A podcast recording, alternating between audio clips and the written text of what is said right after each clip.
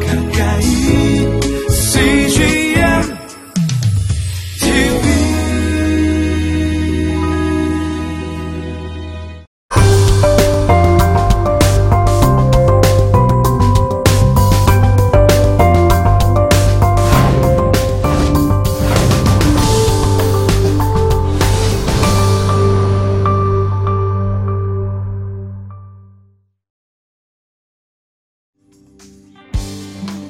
우리가 그럼 일이 왜 이렇게 고달프게 됐는지 다 힘들어 하시잖아요. 거기에 대해서 조금 성경적으로 살펴볼까 합니다. 성경은 죄 때문이라고 말을 합니다. 어, 창세기 3장에 보면요. 죄를 짓자마자 뭐를 했냐면 이들이 하나님이 좋다고 했어요. 처음에.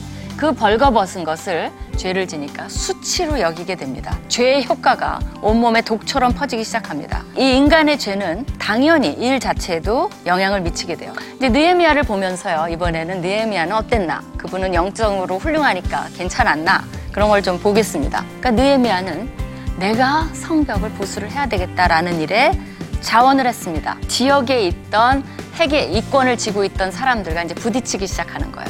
느헤미야의 대처 방안 어떻게 했을까요? 자신이 이끌고 함께 일할 자들을 설득하고 그들의 사기를 북돋았습니다. 어, 그는 하나님에 대한 철저한 신뢰가 있었기 때문에 이런 모든 것을 극복할 수 있었습니다. 어, 하나님과 동행한 거죠. 소명으로 한 것이죠. 일터에선 단순히 일만 하면 되는 것이 아니에요. 인간의 모든 타락된 면들을 다루면서 살아가야 하기 때문에 일이 힘들어지는 겁니다. 그렇기 때문에 우리는 하나님이 창조하신 의도대로 일터를 회복해야 돼요.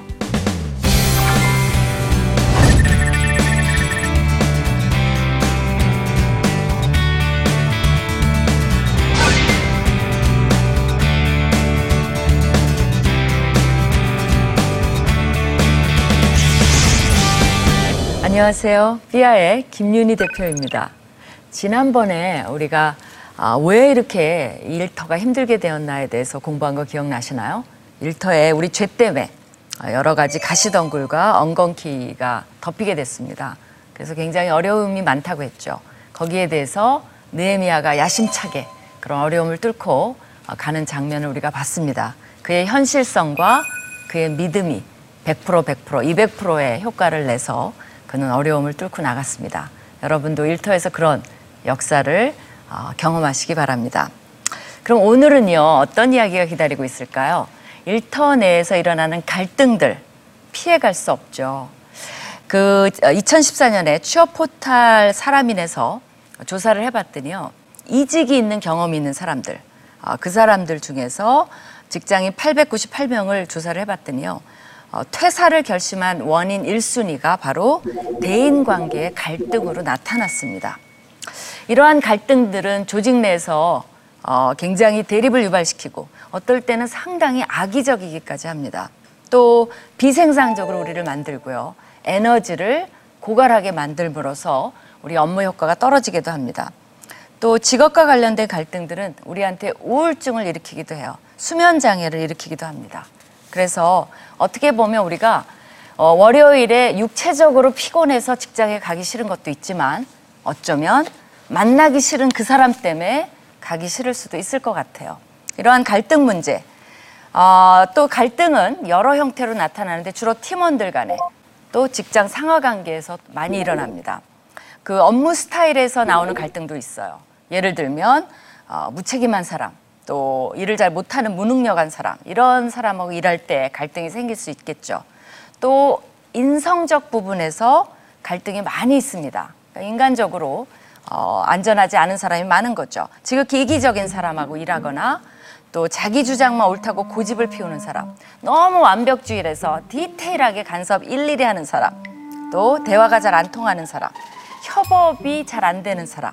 요새 이제 뭐 지적질 이런 얘기 많이 하는데 가르치려 드는 사람, 서로 나이가 비슷한데도 어, 이런 것에 대해서 정말 힘들어하는 분들도 굉장히 많습니다. 거기에 더해서 또 어떻죠? 우리 자신도 완벽하지 않아요. 그러니까 우리도 그 갈등에 어떻게 보면 일조하고 있을지도 모릅니다.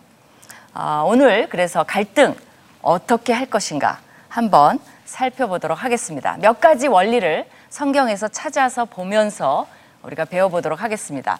그러면 제일 처음에 오늘의 포인트는, 포인트는 갈등 어떻게 할 것인가입니다. 여러분은 어떻게 해결하고 계세요? 나름 어, 나름대로 방법이 있으실 거라고 봐요. 첫 번째 제가 제시해 드리고 싶은 것은 업무적 갈등과 감정적 갈등을 분리하라는 것입니다. 동료가 팀장 앞에서 잘난 척을 하면서 저를 좀 깎아내리는 일을 했다고 합시다.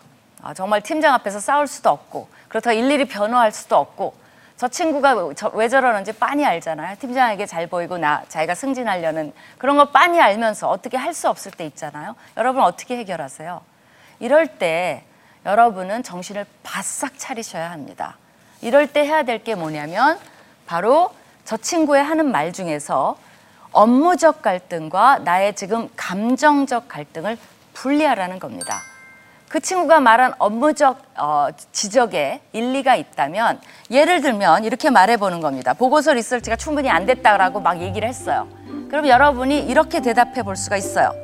아, 맞습니다. 지난번에 모두 외근을 나가서 저 혼자 이 리서치를 하고 보고서를 쓰다 보니까 정말 미비한 부분이 있었던 것은 맞습니다라고 업무적인 갈등 부분에서 인정을 하는 겁니다. 팀장님 이번에는 우리 모두가 협업을 하고 또 다 도와줘서 정말 팀장님이 만족하실 만한 아, 그런 어, 결과를 냈다고 자신합니다. 한번 이거에 대해서 토론을 해보겠습니다라고 말씀드렸다고 합시다. 그러면 아무 감정적인 것은 다루지 않았기 때문에 긴장감도 없고 팀장이 보기에 어때요? 어, 이 친구가 제법이네. 자기 잘못도 인정할 줄 알고 팀원들도 인정해 줄 줄 알고 또 업무 능력도 향상시킬 줄도 알고 굉장히 오히려 좋은 인상을 남길 수 있다는 겁니다. 또 뭐 상사가 어, 말단에게 소리 지를 수 있어요. 왜 이렇게 너는 일을 못하냐고. 너 때문에 일이 진행이 안 된다. 도대체 맨날 너는 월급만 받아먹지 어, 뭐 하고 있냐. 그러니까 말단이지. 이랬다고 합시다. 정말 기죽죠. 뭐 오매 기죽어 그러는데 기죽고 그 다음에 상처가 되죠. 아, 나 정말 찍혔구나. 이런 생각 때문에 잠이 안 올 수도 있습니다. 그럴 때도 정신을 바짝 차리세요. 업무적인 부분에 대해서만 그 상사에게 대답을 하면, 하면 됩니다. 뭐라고 말하냐면 맞습니다. 지적하신 부분이 제일 제가 제일 부족한 부분인 것 같습니다. 저도 그 부분을 향상시키도록 다방면에도 하도록 노력을 해보겠습니다. 감사합니다. 뭐 이렇게 해봤다고 합시다. 그럼 팀장은 원하는 게 그거예요. 팀장님 너무합니다. 막 울고 막 이러면 아 정말 쟤는 왜 저러냐 이럴 수밖에 없어요. 근데 거기에 대해서 씩씩하게 대답을 했을 때 팀장은 기분이 좋은 거죠. 오케이 다음에 두고 보자 하면서 어, 저 친구 괜찮네 라는 인상을 줄 수가 있다는 겁니다. 제가 성경에서 한번 예를 들어 볼게요. 어, 그 이제 시리아의 장군 나아만 이야기 기억나시죠? 이스라엘에 이 문둥병을 고칠 수 있는 선지자가 있다는 소문을 들었어요. 그래 갖고 이제 그 어, 선지자에게 줄 선물과 물질을 잔뜩 싣고 이제 거창하게 요란하게 행차를 해서 어, 엘- 엘리사 선지자를 찾아갑니다. 근데 이제 문제는 뭐냐면 이 엘리사 선지자가 나아보지도 않아 아예 그리고 자기 종을 보내서 뭐라고 하냐면 요단강에 요단강에 몸을 일곱 번 씻으라는 간단한 치료법만 전달합니다.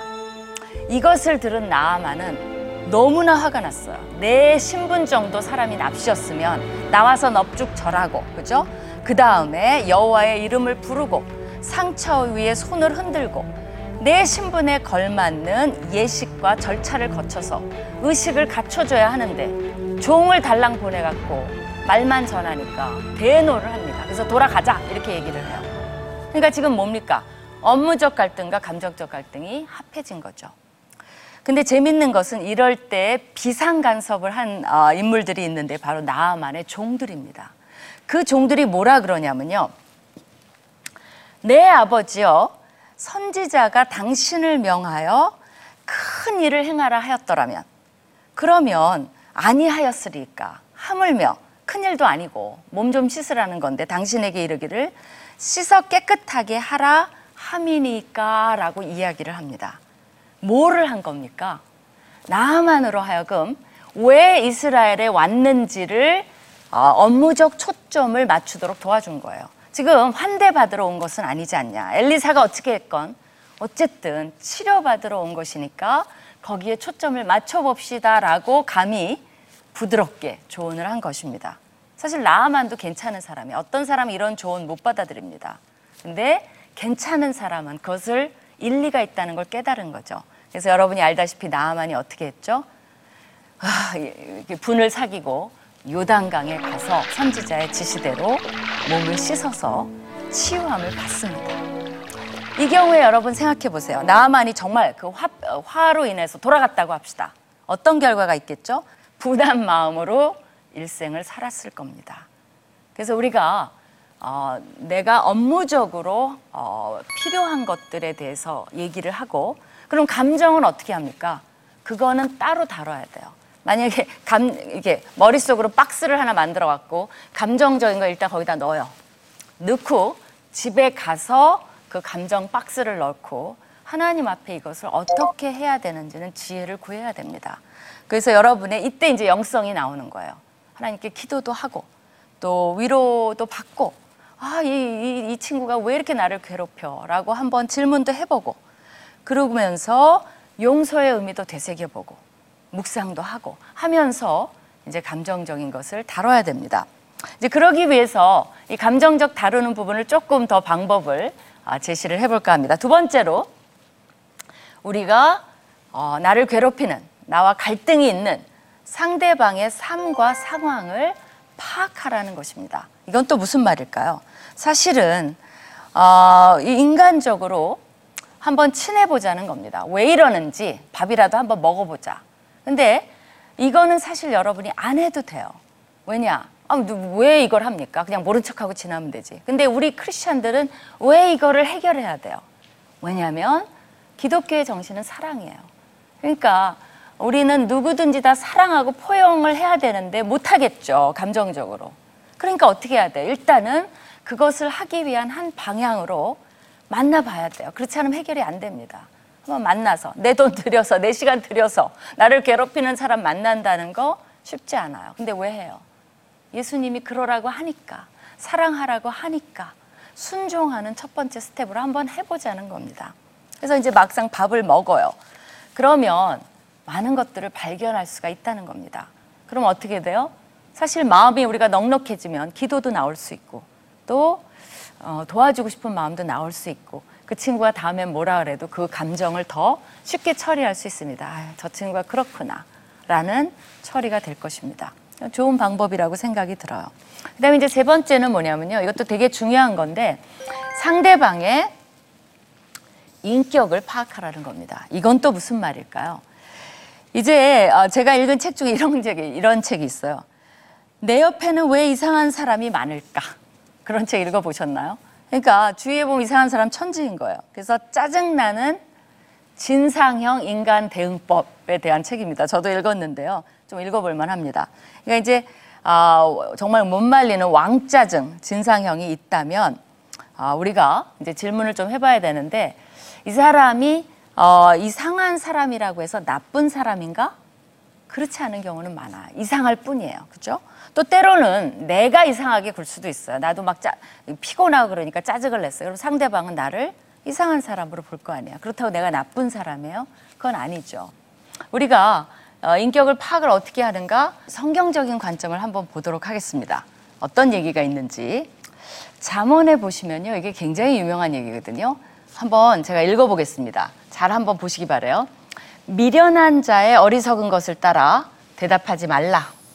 두렵건대 너도 그와 같을까 하노라. 그래놓고 그 다음 장에 미련한 자에게는 그의 어리석음을 따라 대답하라.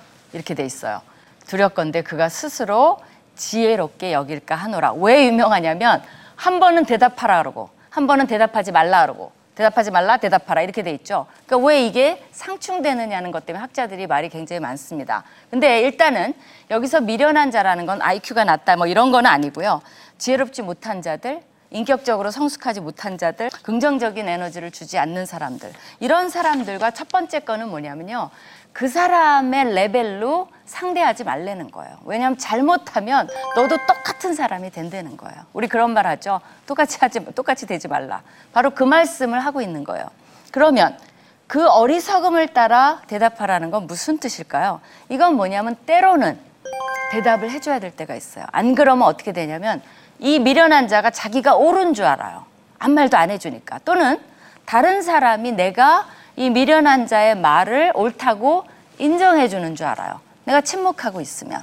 그렇기 때문에 이 성경 자체에도 인간관계에 있어서는 어떤 한 답이 없음을 가르쳐 줘요.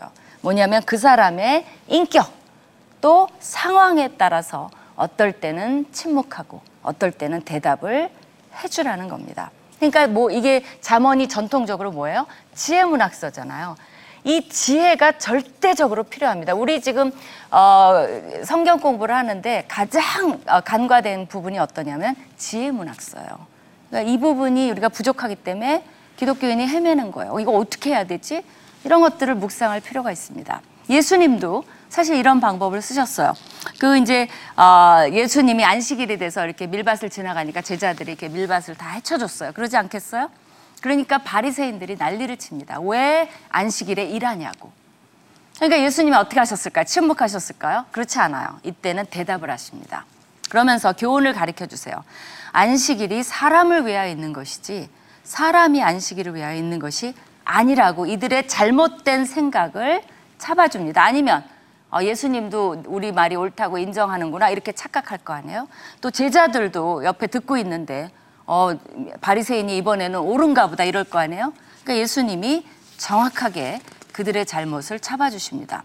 근데 또 예수님이 재판정에 서셨을 때가 있어요. 빌라도가 질문을 하고 또 그 다음에 질문을 합니다. 예수님이 그 다음부터는 완전히 침묵을 하세요. 대답하지 않습니다. 왜 그래요? 소용없어요. 이제는 무슨 말을 해도 예수님은 십자가로 가게 돼 있어요. 그러기 때문에 어, 대답하지 않습니다. 그래서 우리가 응답할 때와 응답하라, 그죠? 응답하라, 여러분. 그 다음에 응답하지 않아야 될 때를 일터에서도 구분을 해야 어, 갈등을 줄일 수 있습니다. 그래서 인격적인 부분, 이거 굉장히 중요한 거라시라는 것을 어, 말씀드리고 싶어요. 그러니까 어떤 거는 내 잘못이 아니에요. 정말 상대방의 인격적인 문제가 있습니다. 그것 때문에 너무 어, 고민하시지는 않았으면 좋겠어요.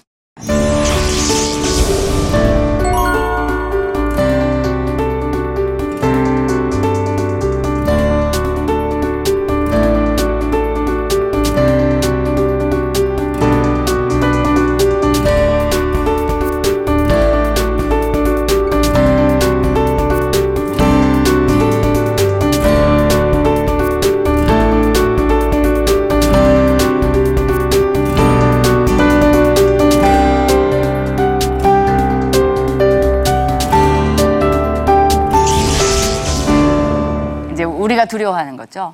내 인격도 점검할 필요는 있습니다. 어떨 때는 어, 관계는 상호적이에요. 그래서 저 사람만 잘못하냐? 사실은 나, 저 사람 왜 저러냐? 나한테 엄청 스트레스 받고 있기 때문에 그럴 수도 있다는 거예요. 이건 어려운 거예요.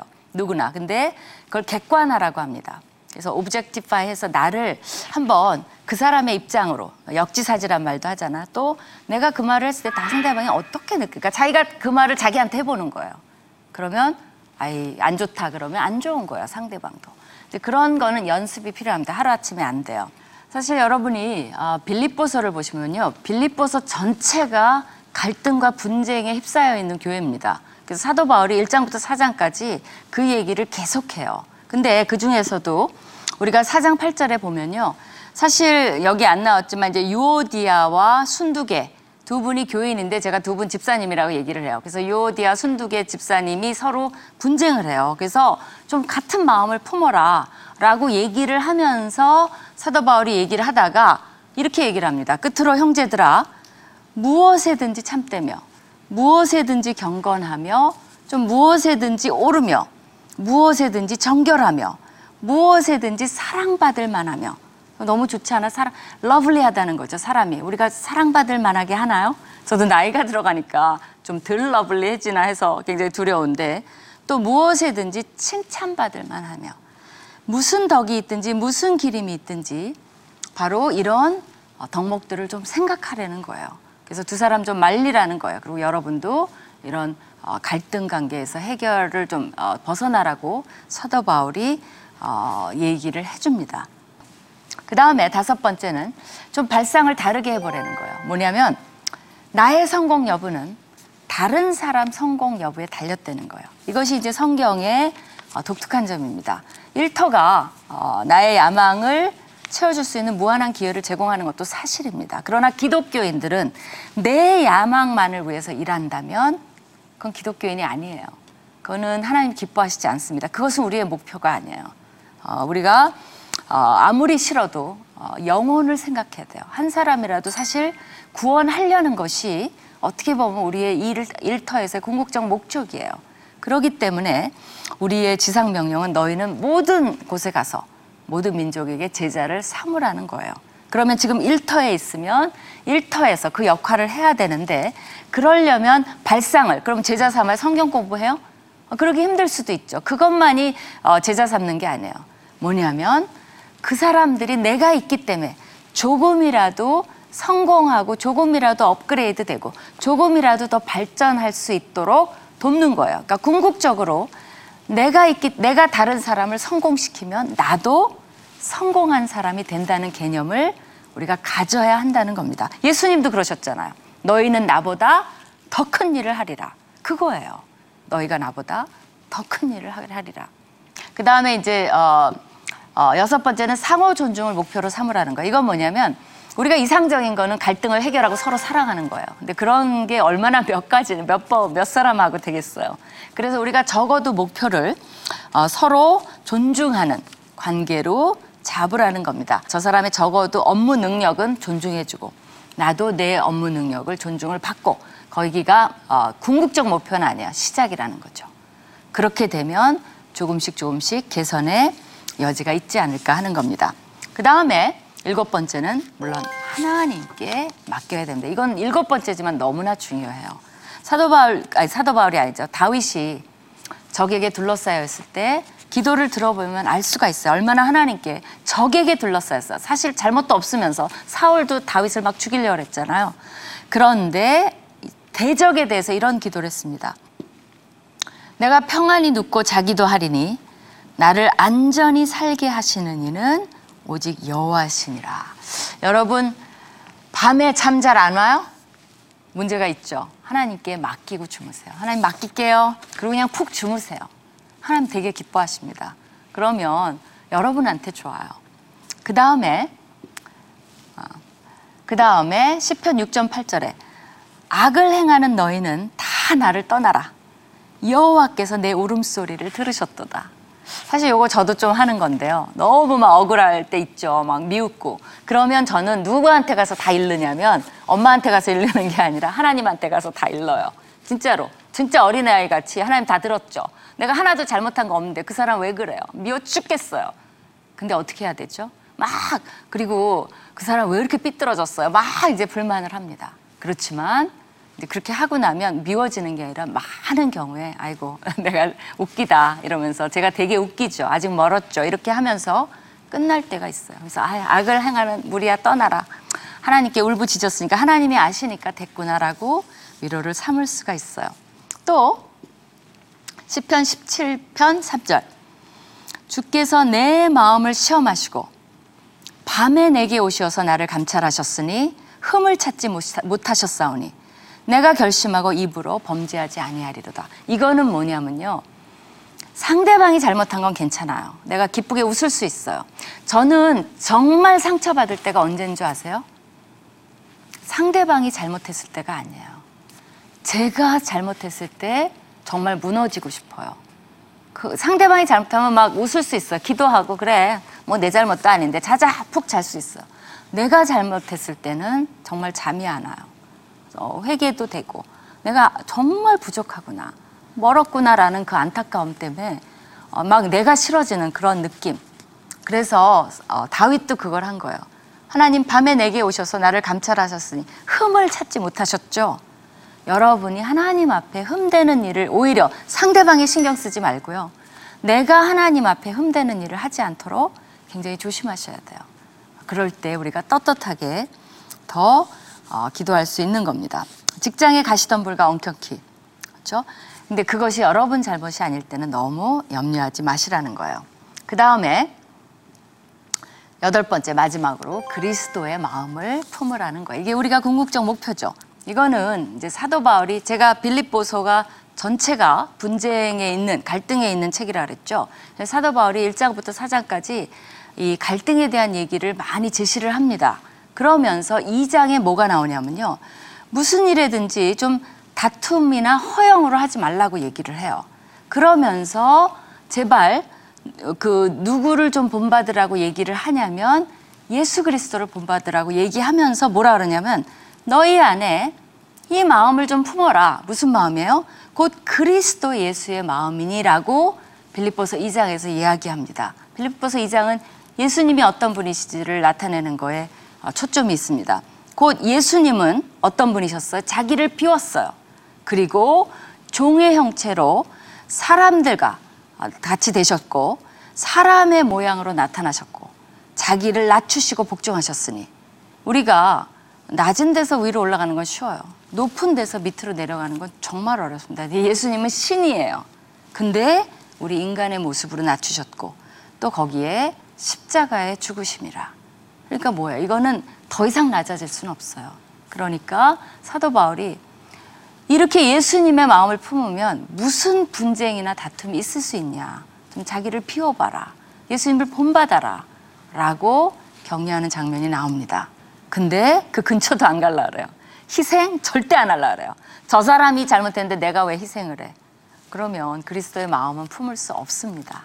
그래서 우리의 아, 궁극적 이것 때문에 이 빛 때문에 십자가의 복음의 빛, 사랑의 빛, 내가 은혜를 입었기 때문에 우리가 갈등을 해결하려는 것이지 뭐 우리가 뭐 꼭 그럴 필요가 있어서 하는 건 아니에요. 순종하기 위해서. 그러니까 그게 아름다운 거죠, 사실은. 올바른 거죠. 그래서 어, 정말 예수 그리스도의 마음을 품도록 하루아침에 안 돼요. 여러분 예수 그리스도의 마음 가지고 계신 것 같죠? 그거 착각이에요. 기도해야 돼요. 노력해야 돼요. 한 발 다가가야 돼요. 그러면 행동으로 옮길 때 조금씩 그리스도의 마음이 생겨요. 머릿속으로만 난 있어. 예, 그리스도의 마음 있어. 절대 안 생깁니다. 그런 것들을 기억하신다면 조금씩 갈등도 해결책이 있지 않을까. 아무리 성령 충만한 기독교인들이라도 갈등 겪습니다. 예수님도 겪으셨어요. 그러나 그것이 우리 삶 전체를 지배하거나 내 에너지를 고갈시키거나 그것 때문에 내 수면을 앗아가는 일은 없도록 할 수 있지 않을까요?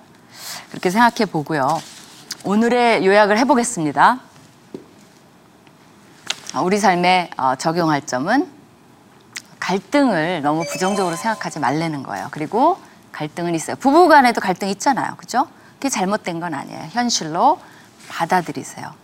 너무 죄의식을 느끼기보다는 해결하겠다는 의지, 또 방향성을 가지고 우리가 요번 여덟 가지의 그 적용점을 가지고 한번 실천해 보세요. 그러면 조금씩 개선이 됩니다. 왜냐하면 어, 우리가 너무 그리스도의 마음 그러면서 우리도 영적으로 성장해 가요. 그리고 조금씩 그리스도의 마음을 이해하시게 될 겁니다. 그런 의미에서 본다면 갈등은 그리스도의 마음을 이해하게 하는데 아주 좋은 약이라는 거죠. 오늘 아, 강의 청취해 주셔서 너무나 감사를 드립니다. 다음 시간에는요, 경쟁, 이것도 심각하죠? 어떻게 할 것인가에 대해서 어, 같이 어, 공부해 보도록 하겠습니다. 기대해 주세요. 감사합니다.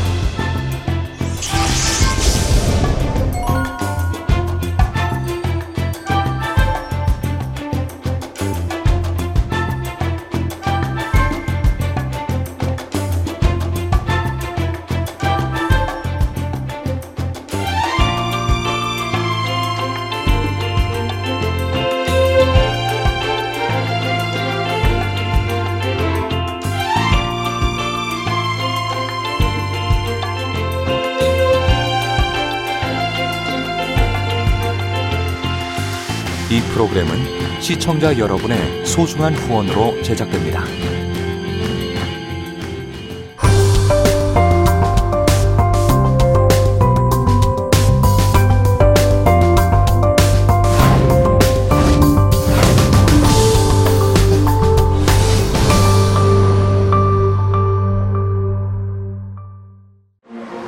I'm Reverend Bernardo Santos. I'm pastoring in San Francisco Presbyterian Church uh, as a pastor.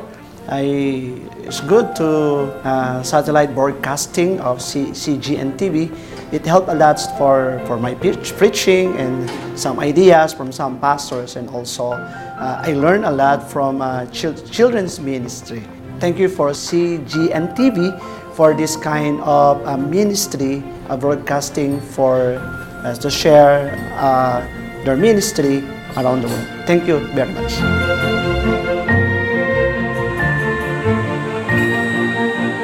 Myself am a missionary. I'm from the United States. I'm born in Africa, but I'm here in the Philippines, and uh, it's a totally different environment. Um, if I want to be encouraged, like the church members, they can hear me preach, but I don't have someone to preach to me also. So to be able to just turn on the television here, where there really is not a Christian uh, station, not in my area, uh, and to be able to to just be uh, refreshed with the Word of God, um, I'm just thankful to God for those that God gave the vision to start this channel, uh, that it can be a blessing to missionaries all over the world.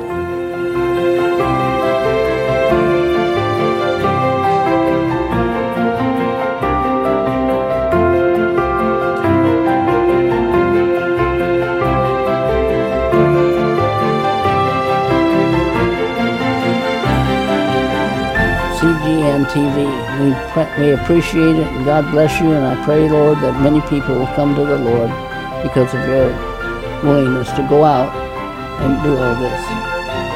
And thank you, thank you.